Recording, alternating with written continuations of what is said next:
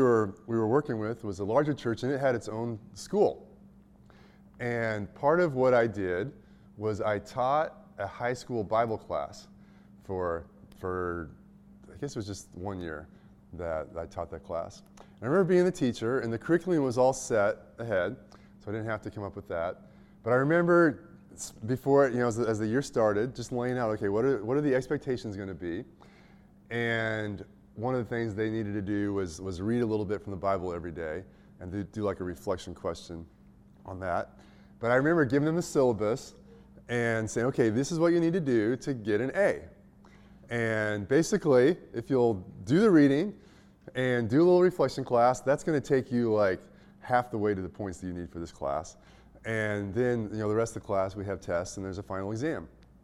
And I remember my heart as a teacher was, I wanted everybody to ace this class, right? Like, I wanted everybody to get an A in the class, not just because that because of some number or, or grade, but because I really cared about the content. And, I, you know, this was valuable stuff that could really help shape, shape their lives, and wanted them to, to nail it. Now, unfortunately, that's not what happened. Um, I found out, you know, you got to treat some of these call some of these high school kids weren't quite as mature as I expected them to be going into it. They'd all actually it was an optional class. They'd all opted in, saying, "Yeah, we want to grow as Christian leaders," um, but then like the reality of the choices they made didn't demonstrate that. And so it was kind of funny, but a couple of the pastor's kids in the class were like the worst students in the whole class, kind of like living up to all the expectations and the stereotypes. But that but there was a final exam, and everybody got a grade at the end. And today that's what we're going to talk about. We're going to talk about the reality that there is a final examination for each and every one of our lives. There is that our life will be graded. There is there's an evaluation at the end of our life. And that's something in a in an age of participation certificates and trophies and, you know, equality. Like, we sometimes don't like to think of, like, that's something even in church that I think isn't talked about a lot. But the reality is that is that there is a, a final final examination. But the heart of our teacher, the heart of God, is even much more so than what my heart was as a teacher. It wasn't that, oh, okay, here's an exam and I want everybody to bomb it, because then I'm going to get to throw down on him, and that's what I'm really looking to do. But no, it's that he has a purpose. He's there's a life is designed to instill some things in us, and it's kind of this chance for us to live our own lives and live to the fullest of who God called us to be. And God's heart is that we would all nail the final exam, and that's that's a real possibility that we could, at the end of our life, come to that final examination and walk away going, man, that worked out pretty good. I'm feeling good about this. And that matters not only for that moment, but for all of eternity. And that's a, that's a really big deal. And so this is, I was kind of like, you know, it's, some of this is a little like touchy to talk about, but it, it's really important that we have a clear grasp of what the final exam is, how we can prepare for it, and be ready to nail that sucker. So Second Corinthians five ten talks about this, this final exam. Paul writes, and he says, "For we must all appear before the judgment seat of Christ, so that each one may receive what is due for what he has done in the body, whether good or evil." I'm just going to read that again. "We must all appear before the judgment seat of Christ, so that each one may receive what is due for what he has done in the body, whether good or evil." So, there it is. I, uh, we may be excited about this. We may not be excited about this. But it's better to realize that this is a reality. That at the end of our lives, at the end of history, we will all appear before Christ, and there is a final exam. And we will be, there will be rewards or consequences for how we've lived our lives, what we've done in this earth, in our bodies, whether whether good or evil. Um, just kind of give me a couple popcorn, like answers this. How, when you hear that, what are some of the thoughts or emotions that you have? Test anxiety. Yeah, oh, man, ultimate test anxiety right there. Good. What else? Don't mess up. Yeah. Grade on a curve. What was that? Hopefully there's a lot of grace. Yeah. We can all relate to that. What's that? Right answers versus wrong answers. Okay, yeah. Good. Any other thoughts or emotions? Pretty well covered there. Excitement, hoping that you're doing the good thing. Oh, come on, man. Teacher's pet here. He's like, he's like ready for it. That's awesome. Come on, Luke. That's great. Well, that is, um, I think those all those feelings I can totally relate to. I mean, there's whenever I think about this truth, that, okay, one day I'm going to stand before God. I'm going to stand before Jesus and give an account for my life. That catches my attention.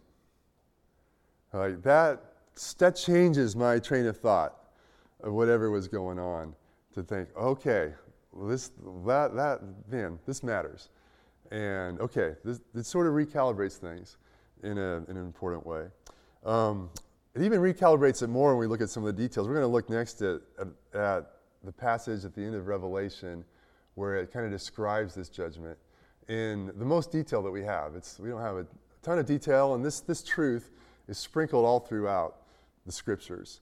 Um, Jesus talked about it. It's in the Old Testament. Daniel talked about it. All the apostles talked about it. John talked about it. Um, here's a description in Revelation chapter twenty of this final exam. And in Revelation twenty, verse eleven, we read, "Then I saw a great white throne, and him who is seated on it. From his presence, earth and sky fled away, and no place was found for them." Wow, so there's just this majestic scene of this great white throne that God is seated on, and his holiness and his power is such in this, this time of judgment at the end of history that nothing can stand, be, be, you know, earth and sky flee, flee away. In verse twelve, "And I saw the dead, great and small, standing before the throne. And books were opened. Then another book was opened, which is the book of life. And the dead were judged by what was written in the books, according to what they had done. And the sea gave up the dead who were in it. Death and Hades gave up the dead who were in them, and they were judged, every each one of them, according to what they had done. Then death and Hades were thrown into the lake of fire. This is the second death, the lake of fire. And if anyone's name was not found written in the book of life, he was thrown into the lake of fire." So it's really hard to talk about this topic and these passages with, without being accused of being a fire and brimstone preacher, or, you know, without being accused of being negative and you're just trying to scare people. Uh, but there is a very real sobriety about this. So we see at the at the end of history, this judgment where all the dead appear before God, and books are opened, which appear to have written the deeds of all the people who've ever lived throughout history. And then there's this book of life. And there's this judgment. And the really two takeaways I want to get from this today is the first one, if you have your handouts or if you're taking notes, um, this is this is one one thing to really, you know, highlight here is that there's one book, there's more than one book, but there's one book that ultimately matters, as far as there's one book and two destinations. And so everybody ends up in one of two destinations. And there's this book called the Book of Life. And basically, this book, it's kind of like the, the who's who of, of heaven, or the who's who of the city of God for eternity. And it's got a list of a bunch of names written on it.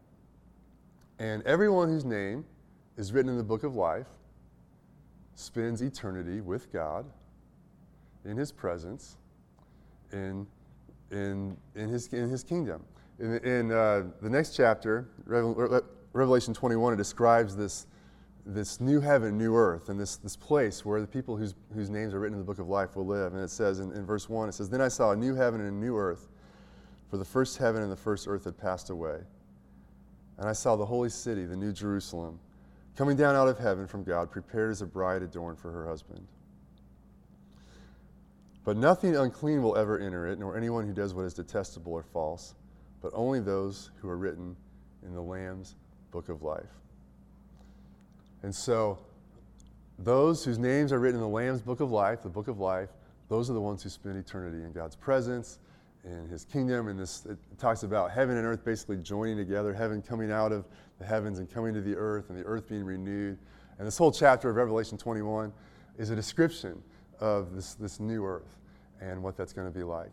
And uh, there's actually at the bottom of your handout, I've got a list of some follow-up scriptures if you want to dig deeper into these topics. You can. That's this whole chapter is one of those. And so those whose names are written in the book of life, that's that's their destination. But those whose names are not written in the book of life, the destination is, it's called the second death. So there, people are thrown into the lake of fire. This is the second death. And that's, uh, first death is when you die physically the first time, but then the second death is after the judgment. There's this this eternal judgment for those who whose names are not written in the book of life. And I'm not going to dwell on that, but that is very clearly not a destination that anyone would, I think, say that they wanted to experience. Um, it's, it's it's it's separation from God. It's a place of torment. It's a place of, of intense regret and anguish and separation from, from God for, for eternity. And so, what's the what's the natural question we should be asking here? Ding. Very good. How do you get your name written in the Lamb's book of life? Right? Because that's the, that's that's where you want to be. That's that, that's the list you want to be on. Well, we're going to look at probably the most well-known verses in the whole Bible that talk about that. And this is John John three sixteen and, and following. John three sixteen says, "For God so loved the world that he gave his only son, that whoever believes in him should not perish, but have eternal life." God so loved the world that he gave his only son, that whoever believes in him should not perish, but have eternal life.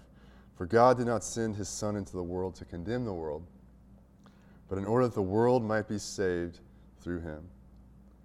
Whoever believes in him is not condemned, but whoever does not believe is condemned already, because he has not believed in the name of the only Son of God. So, how do we have our names written in the book of life? Believe. Yeah. Believing in Jesus. So the reality is, is that all of us sin, all of us deserve the second death, all of us deserve eternal separation from God, all of us have chosen evil, not just once, but over and over and over and over again. But God's desire is not to condemn us as we deserved. God sent his Son to take the punishment that we deserve, to take the death that we deserve, to take our sins upon him. And it says, so that whoever believes in him, those who say, yeah, I believe that you are the, this perfect sacrifice who died for my sins, and I trust that you took the sins of the world, and I turn from my sins, and I trust in you as my Savior, then those who believe are forgiven, and somebody in heaven writes our name down at that point in time where we believe in the book of life. So, man, that's the, the good news of the gospel, that Jesus came to take away our sins, that he took them on himself so that we could be forgiven and be in his family and spend eternity with him. Um, so that's that's the key. Oh, that, that that's so key. Um, and so if, if we've done that today, we have our names written in the book of life. If we haven't done that, then God invites us to turn from our sin and trust in him, because his desire is not to condemn, but to save. So one book, two destinations. And then, but there's another reality too in this final judgment, and that's this, is that everyone's actions will be judged. Everyone's actions will be judged. We go back to Revelation twenty, verse twelve we read earlier. It says, I saw the dead, great and small, standing before the throne, and books were opened. Then another book was opened, which is the book of life. And the dead were judged by what is written in the books according to what they had done. So those who haven't turned from their sin and trusted in, in Christ are completely judged just for their actions, apart from Jesus' saving work and forgiving their sins. But those of us who have turned from our sins and trusted in Jesus, we also are judged for our actions. There's also an assessment of our life that happens. And back to the verse we read at the beginning, Second Corinthians five ten, for we must all appear before the judgment seat of Christ, so that each one may receive what's due for what he's done in the body, whether whether good or evil. And so um, there is, this is the, the, the God saves us not just so we can spend eternity with him, but he has a purpose for our life. He has a calling on our life that he wants us to fulfill. And at the end, there's going to be, okay, how did you live out the calling that I had for you? And there are a lot of di- uh, passages in the Bible that talk about the details of what that looks like. Some of those are at the bottom of the handouts there. Um, we're told that things that really matter in this evaluation are how we care for others. Matthew twenty-five talks of Jesus, um, the thing, the, the deeds that really mattered in that a parable that Jesus told were how we took care of the least of these. So how we had compassion for people that were poor and needy, that were hungry, that were broken. How Jesus actually said that as you did to the least of these, you did to me. And so that is a, a huge factor in, in the eternal judgment. Actually, in that same chapter, there's another parable, the parable of the talents. In that parable, there's a, a master who gives different people different talents and different amounts of money. Actually, talent is not like we think of talents, but it was a, a unit of, of money in in the, in the Roman world. And some one guy got five, one guy got three, one guy got one. And at the end, when the master came back, they were each evaluated according to how they had invested the talents that had been given to them. And it was very clear they weren't judged according to like how many talents did you get to start with. They were evaluated by what did you do with what you got. So we're all different. Like we have we have different resources, we have different family backgrounds, we have different different physical abilities, different mental abilities that God has given us. He's not comparing us with other people. He's not evaluating us next to them, but he's saying, hey, with what I gave you, how did you invest those for my kingdom? And what did you do with that? Um, so, and there's more. But it's, there is a, it's, and it's pretty cool. I, I mean, it's pretty cool the idea that, like the old the old movie Gladiator, one of the lines from that that, that I think stood out the most was the, the main character said, I believe that what we do in this life echoes for eternity. You know, there's a reality that the choices we make, the way we invest our life, the way our, we live in our relationships, the way we take our resources that have been given to us, there are consequences that echo for eternity. And there, the Bible talks a lot about rewards that are given to us as, as, um, as a result of our life. So, yeah. Any thoughts or questions?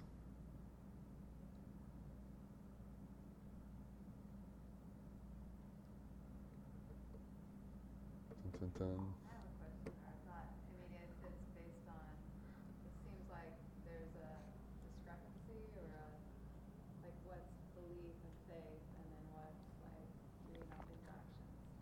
Uh-huh. Yes. Good. So if you couldn't hear Reagan, she's she's asking about, so what's how does the whole what's the relationship of, of faith and grace?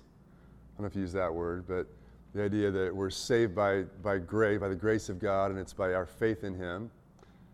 But then how does that, what does that have to do with our actions? And don't, it seems like those things are contradictory, right? Like, does God evaluate us according to our faith or according to our actions? And there are, it's like a lot of things. It's like there's a road and there are ditches on either side, and it's easy to like drive off the road and get stuck in the ditch.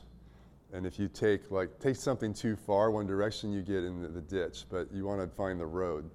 So the road is that these things are, they fit together. That it's not faith versus works, but faith produces works.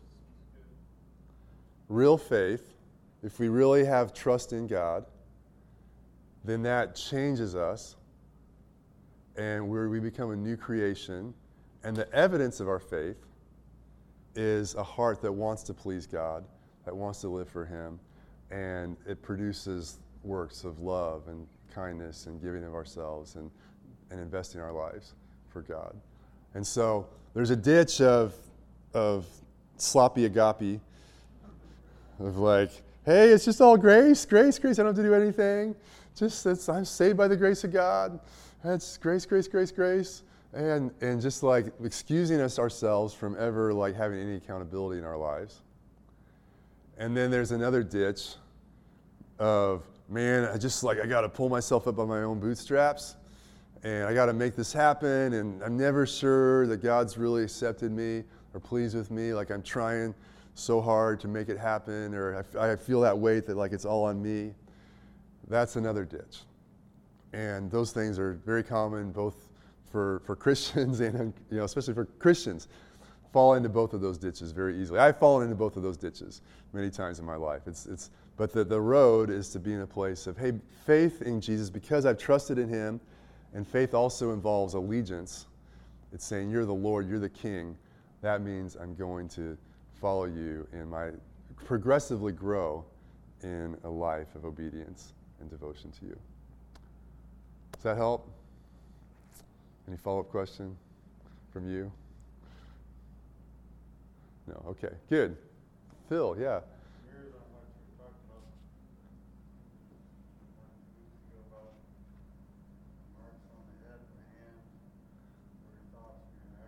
Yeah. Yeah. Yeah. Phil and I had a conversation a couple, last week or two weeks ago about in, in Revelation, there's that one difficult passage about the mark of the beast, which is like, what is that? That's one of those weird things, you know, you read in Revelation. And the idea is, don't get, if you people that have the mark of the beast on their head and their hand, um, they wouldn't be allowed to do business without that. But those are people that were not in God's kingdom. And there have been all sorts of, I've heard in my Christian life theories about, man, they're going to try to implant a chip in you, so don't do it. And one of my friends always made the joke, if they're going to do the chip, make sure you get the hand instead of the forehead, because that'd be really awkward when you're buying groceries to like scan groceries that way. But but it's missing the whole point, really, that it's God is always after our hearts. And it's our allegiance to Jesus is not so much like what symbol or, you know, thing are we doing, but is our are our hearts and our minds trusting in Jesus and faithful to Jesus. And so the the hand and the and the head, I believe, represents our minds and our actions. So if we have faith in Jesus, that plays itself out in our actions and our thoughts and beliefs. Yeah. Good. Anything else? Any questions? This is interesting stuff. Oh, spilled some water there. Okay. Um, there's Second Corinthians three. Let's just look at this real quickly. Second Corinthians three. Um, is there a slide before that, Kim? Did I, yeah, there we go. Verse ten says, according to the grace of God given to me, like a skilled master builder, I laid a foundation. This is Paul the Apostle talking. And someone else is building upon it. Let each one take care how he builds upon it. So he's talking about building into people's lives. And each person's life is, is like a building. So Paul's saying, I laid the foundation, And then, but then the building continues to go from there. For no one can lay a foundation other than that which is laid, which is Jesus Christ. So there's the faith in Jesus is the foundation. We don't have any foundation until we have put our faith in Jesus as our King and as our Savior. So Paul laid that foundation. And then he goes on and says, now if anyone builds on the foundation with gold, silver, precious stones, wood, hay, straw, each one's work will become manifest. For the day will disclose it, because it will be revealed by fire, and the fire will test what sort of work each one has done. So there we see, we have a foundation of Jesus, but then we build something upon that. And he talks about different kinds of building materials. You can build out of really valuable and good materials, like gold and silver and precious stones. Or you can build upon it with wood, hay, or straw.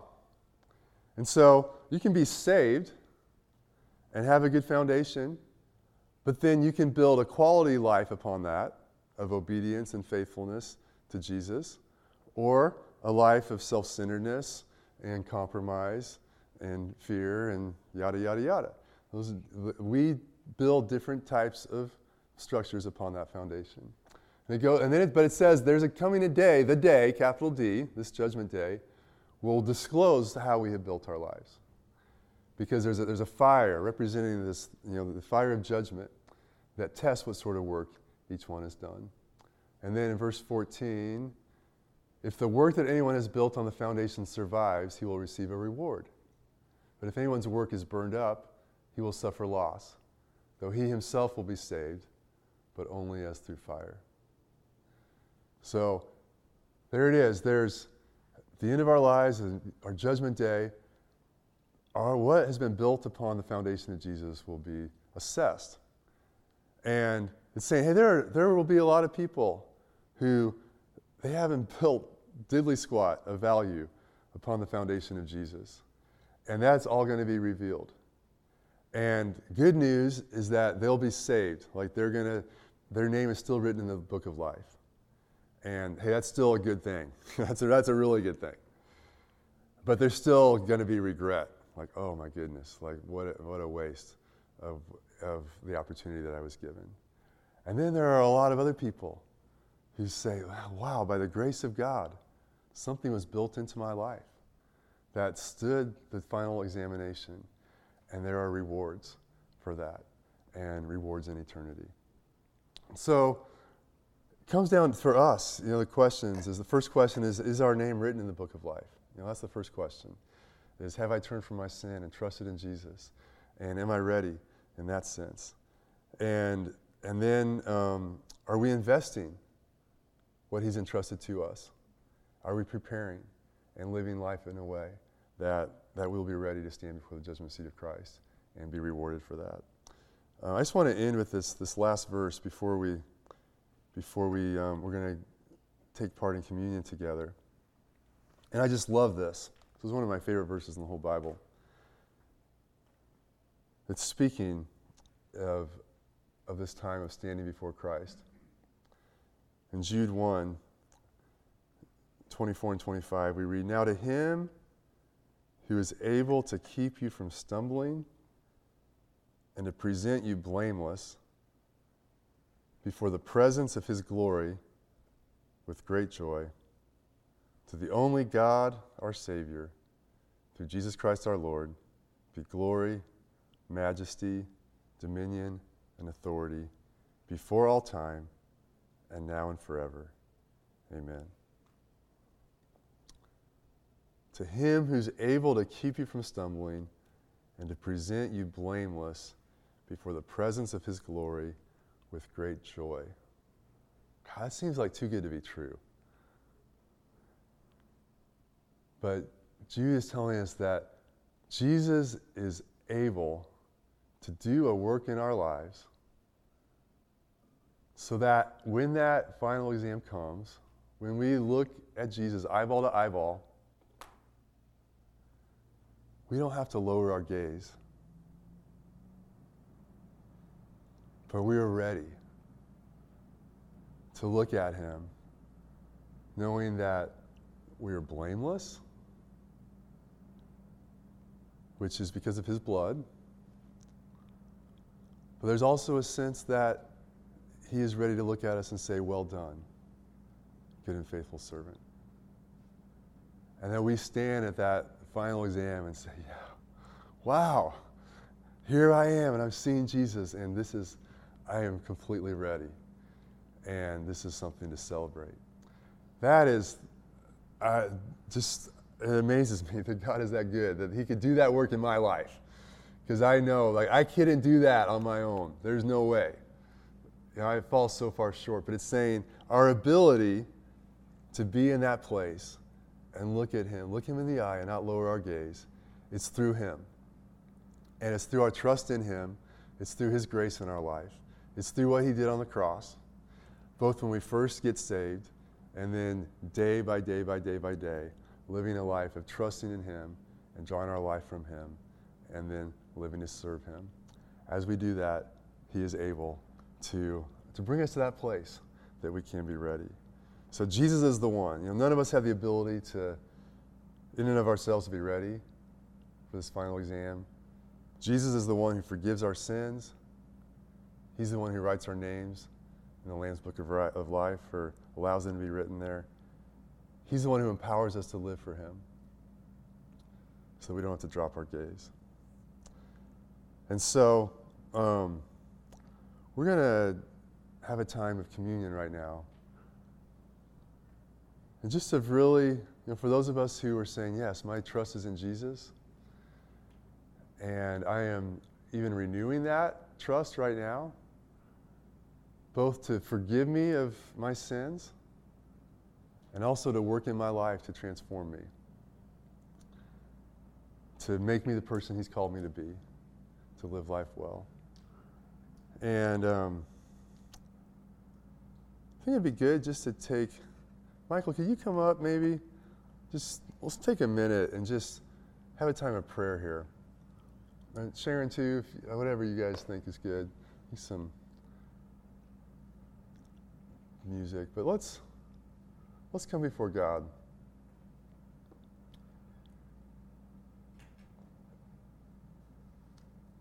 And just um, let's just bow our heads and pray here.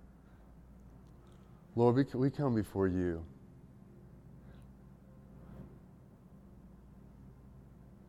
Thank you that you've made us for a purpose, and you are able to fulfill your purpose concerning us. Lord, we, we thank you today for the cross. We thank you for taking our sin, for taking our failures, for taking our rebellion, our idolatry, our unfaithfulness, for taking it upon yourself. Thank you that you promised that when we trust in you, re- you remove our sins as far as the east is from the west. So we can stand in your presence with confidence. Lord, thank you that you empower us, even in our weakness, in the wanderings of our heart, in our unfaithfulness, that you still are working by your grace to draw our hearts back to you and to, to bring us more and more in alignment with you and living out the life you've made for us. Lord, help us in that.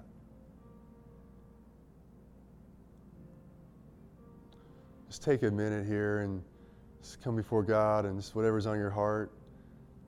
Let's take time to prepare our hearts to, to receive communion for those of us who are followers of Jesus and ready to, want, ready to do that today. Let's let's just pray for, you know, whatever you want to pray. Come into that place.